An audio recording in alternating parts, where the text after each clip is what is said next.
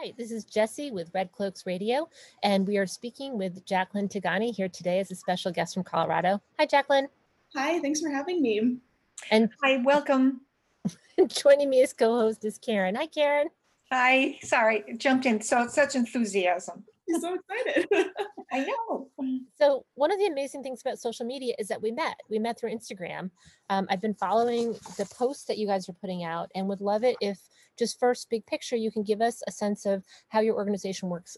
yeah, absolutely. So we are the Students Vote No on Prop 115 campaign.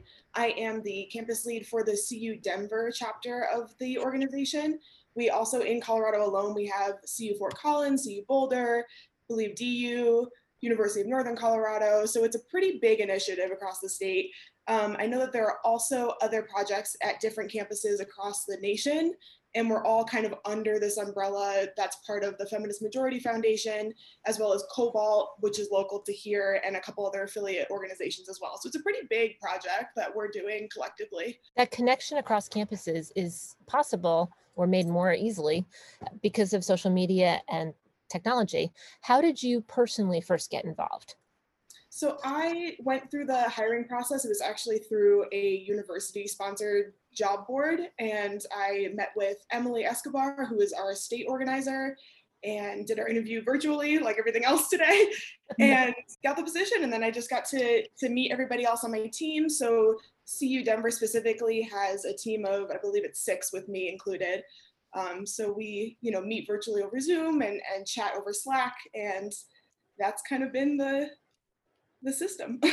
And what made you interested in getting involved? yeah, yeah. I just I've been doing some advocacy. So I was also a Fight for Her volunteer. It's another organization in Colorado, and it's it's also um, nationwide as well. So it's the Her stands for Health, um, Education, and Rights. So I volunteered with them in the past, and they work to repeal the Helms Amendment and the Global Gag Rule. Um, so I've been involved with this kind of all year, and it seemed like a good continuation of my efforts as well as fighting for the rights of other people in Colorado and nationally as well. Were you familiar with Feminist Majority or Cobalt before you got involved? It sounds like you've been paying attention for a while.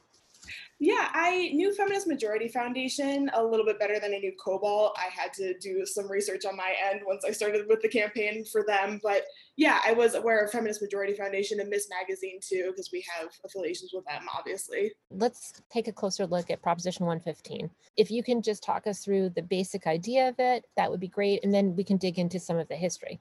Yeah, so I actually have the entire ballot initiative here. It's short. So the proposition states that, so the question is, shall there be a change to the Colorado revised statutes concerning prohibiting an abortion when the probable gestation age of the fetus is at least 22 weeks and in connection therewithin, making it a misdemeanor punishable by a fine to perform or attempt to perform a prohibited abortion, except when the abortion is immediately required to save the life of the pregnant woman when her life is physically threatened, but not solely by a psychological or emotional condition. Defining terms related to the measure, including probable gestation age and abortion, and accepting from the definition of abortion medical procedures relating to miscarriage or ectopic pregnancy, specifying that a woman on whom an abortion is performed may not be charged with a crime in relation to a prohibited abortion, and requiring the Colorado Medical Board to suspend for at least three years the license of a, li- of a licensee whom the board finds performed or attempted to perform a prohibited abortion. Yikes, that's pretty intense. Yeah, there's a lot to unpack there. So, Yeah, in the state of Colorado, we are only one of seven other states that does not have a cap on abortion in terms of the length of the pregnancy. So, this bill is trying to put a, a ban on any any abortion that's performed after 22 weeks. So, where where is this backlash coming from? Where did this um, denial of humanity backlash come with respect to being faced with a fatal diagnosis of the fetus? Because it's cruel. Absolutely, it absolutely is. Um, from my understanding of it, there's been a, a wave of restrictive abortion bans across the country. And so Colorado seems to just be following suit of their neighbors. And it's an interesting state because the eastern slope or the eastern side of the Rocky Mountains tends to have majority of the population of Colorado and it's also the most liberal parts of Colorado whereas the population on the western slope is a little bit more old fashioned definitely more conservative. I mean you drive I drive outside of Denver and even surrounding areas it's just Trump city which um, is just indicative of their you know their ideas and their thoughts on abortion and um, things of that nature. So it's definitely kind of almost learning by example in the worst way possible. Colorado had three prior ballot initiatives. In 2008, 2010, 2014, there were attempts to define personhood for a fetus, and those all failed. So, you know, I spoke with someone knowing that we were going to have a conversation with you today, and he shared with me that it made no sense and felt like a complete waste of time and money and energy to essentially have this question come back. Then I watched an interview on your uh, public television affiliate where one of the people who's pr- proposing 115 and supporting it felt like, oh, this is a completely different, totally different question. And yet it seems like when you dig in, it is the same question. It's about whether the woman or the person who is pregnant has the right to bodily autonomy or someone else has the right to decide what the pregnant person does with their body. So the words are different, but what it's driving at seems similar. Yeah. How do you distinguish them? From my knowledge of the previous initiatives, they seem to try to completely ban abortion in Colorado. And this one, they're trying to pose as a compromise. So they're saying, oh, well, it's reasonable because we're saying you have 22 weeks to figure it out, is their logic or thinking, Hmm. um, which is ridiculous because if anybody who understands this medical procedure knows that right around the 22 week mark of a pregnancy is when a pregnant person finds out about a lethal fetal diagnosis or finds out that their fetus is incompatible with life, that it won't sustain outside of the womb. So they chose this almost arbitrarily as a as a compromise, as a reasonable restriction on abortion. Oh my gosh. And this really digs in for us because although we're in different states, we're all really connected.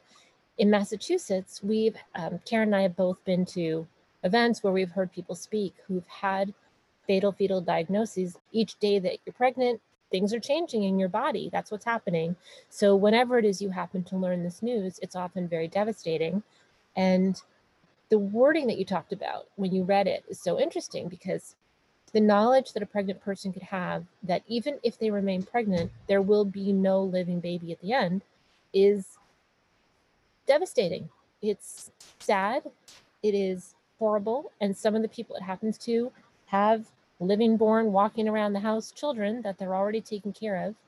And they have to, in Massachusetts at least, they literally have to leave Massachusetts and fly all the way to you. And that's where they get compassion. That's where they get health care. Even though we have great health care here, they're denied access. So for many people, hearing that Colorado could potentially eliminate that compassion, it's really it's making people here really unhappy and sad. Yeah, yeah, absolutely. I mean, that's how we're so interconnected is we and this this ban not so subtly is an attempt to ban Warren, Dr. Warren Hern's abortion clinic in Boulder. So he is one of there's only 5 clinics in the country that will perform an abortion later in pregnancy. He's one of 5. And so it's a very needed medical procedure and it's something that most pregnant people do not have access to not even in their home state but in their region of the country. So there are plenty of people from massachusetts and elsewhere that have to come specifically to, to dr hern to get this procedure performed.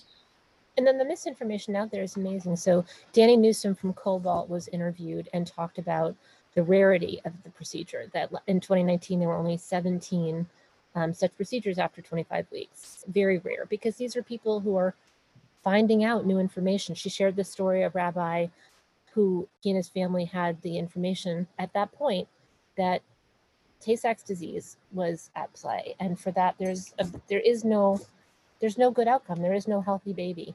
And the opponent kept saying over and over, we know we can save lives. We know that we know for certainty that we can save 300 lives and they have perfect fingers and toes. And I guess I thought people don't want to talk about the details, but I think we should.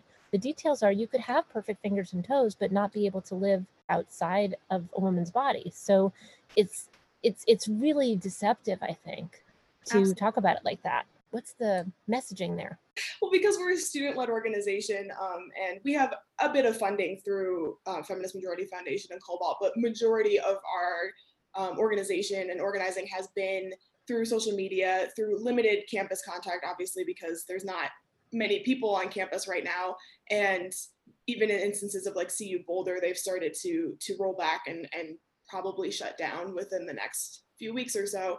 So minimal initiative on campus, but at this point in time, we've worked the student vote and we've done that initiative and now it's just crunch time. So we are text banking and phone banking and reaching out to any single individual in the state of Colorado that we can reach to get this proposition shot down because the polling as it stands right now, there is a chance that it will pass. It's very close.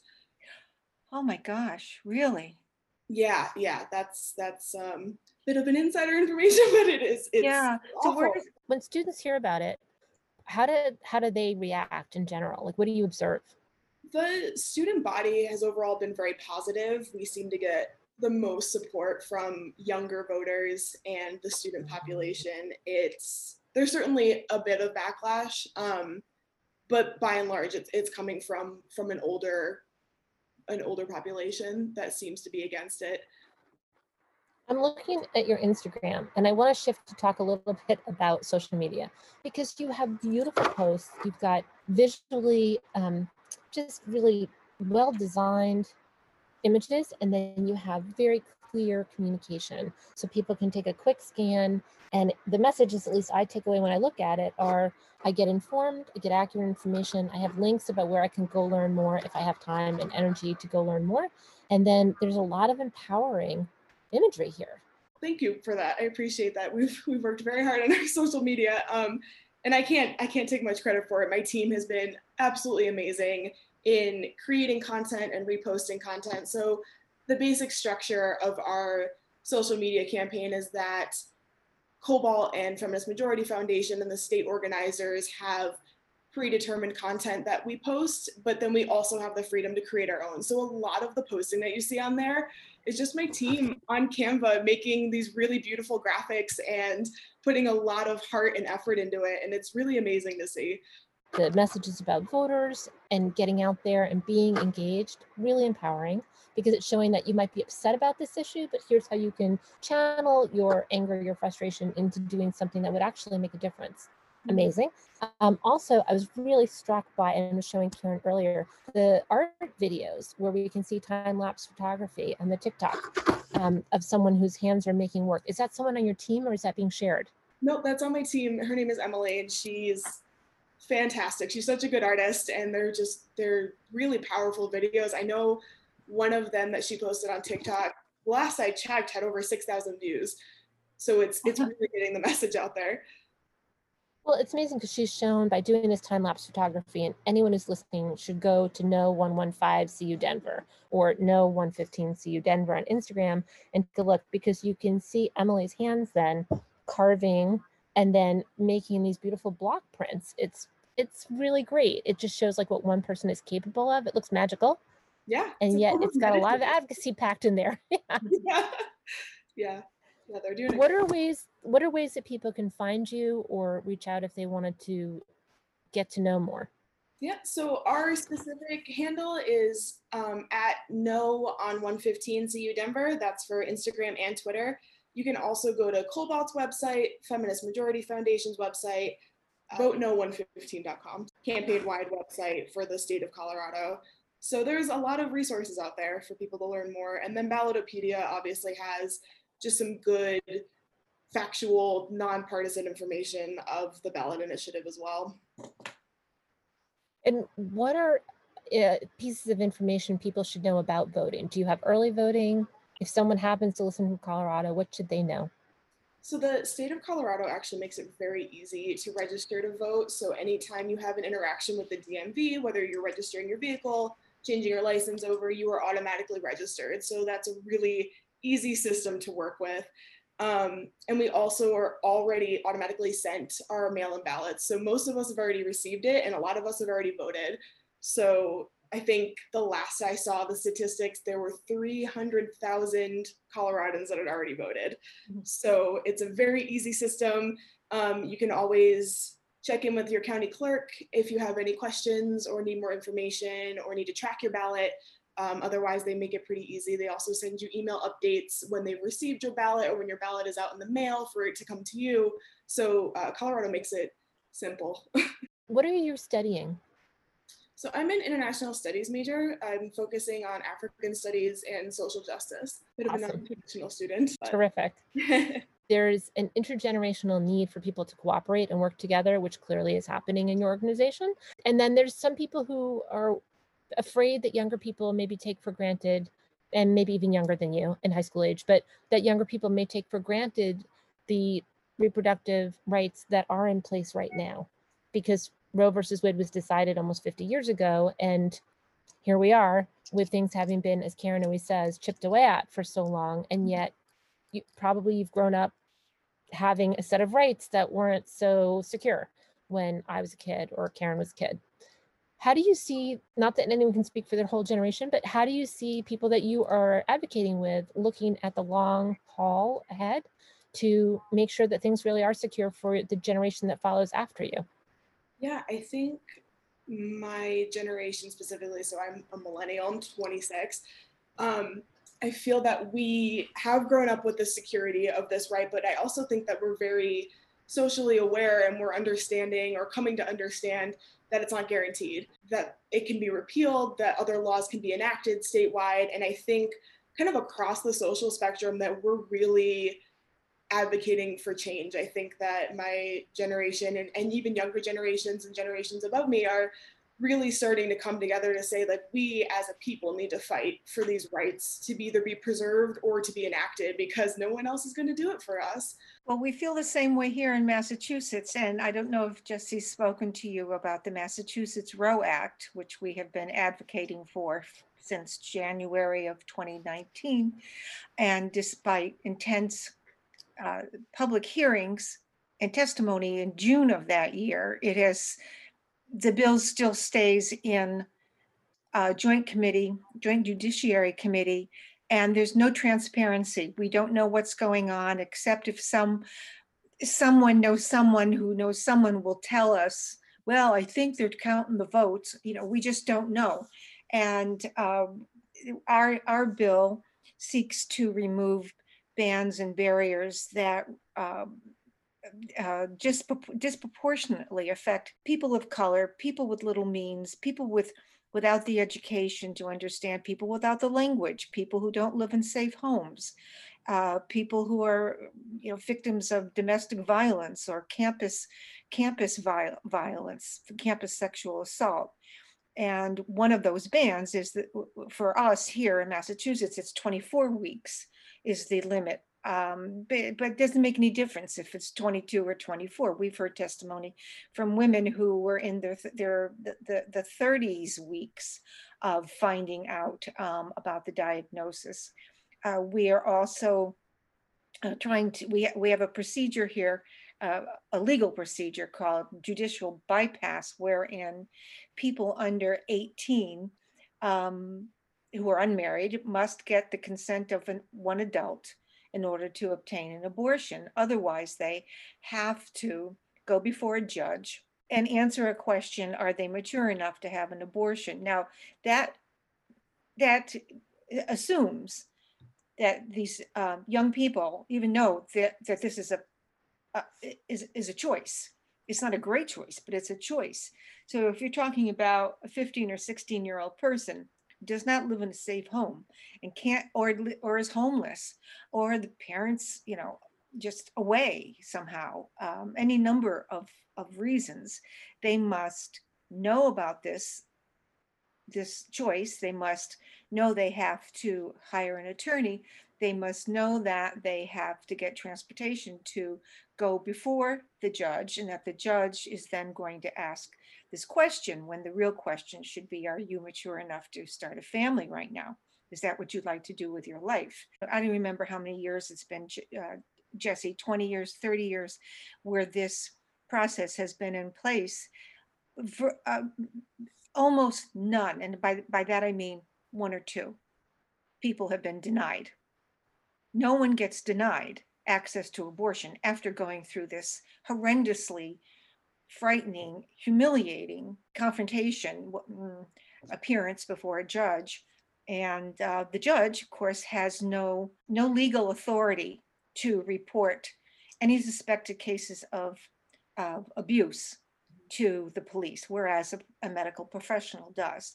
What what does your experience tell you about the needs for young people? Yeah, I, I think that's a great question. and There's a lot to unpack there. So it's interesting to me that many anti-choice advocates, because we don't we don't call them pro-life, they're anti-choice, um, Right. that they won't advocate for better sexual health education in schools. They won't. They'll advocate to defund Planned Parenthood, even though one percent or something of all of their services or abortion services, and they provide a lot of really necessary information and care for for teens and young adults. And so I think personally that we very much need to revamp our sexual education system. I remember I actually grew up in Connecticut, so right next door to to Mhm. y'all.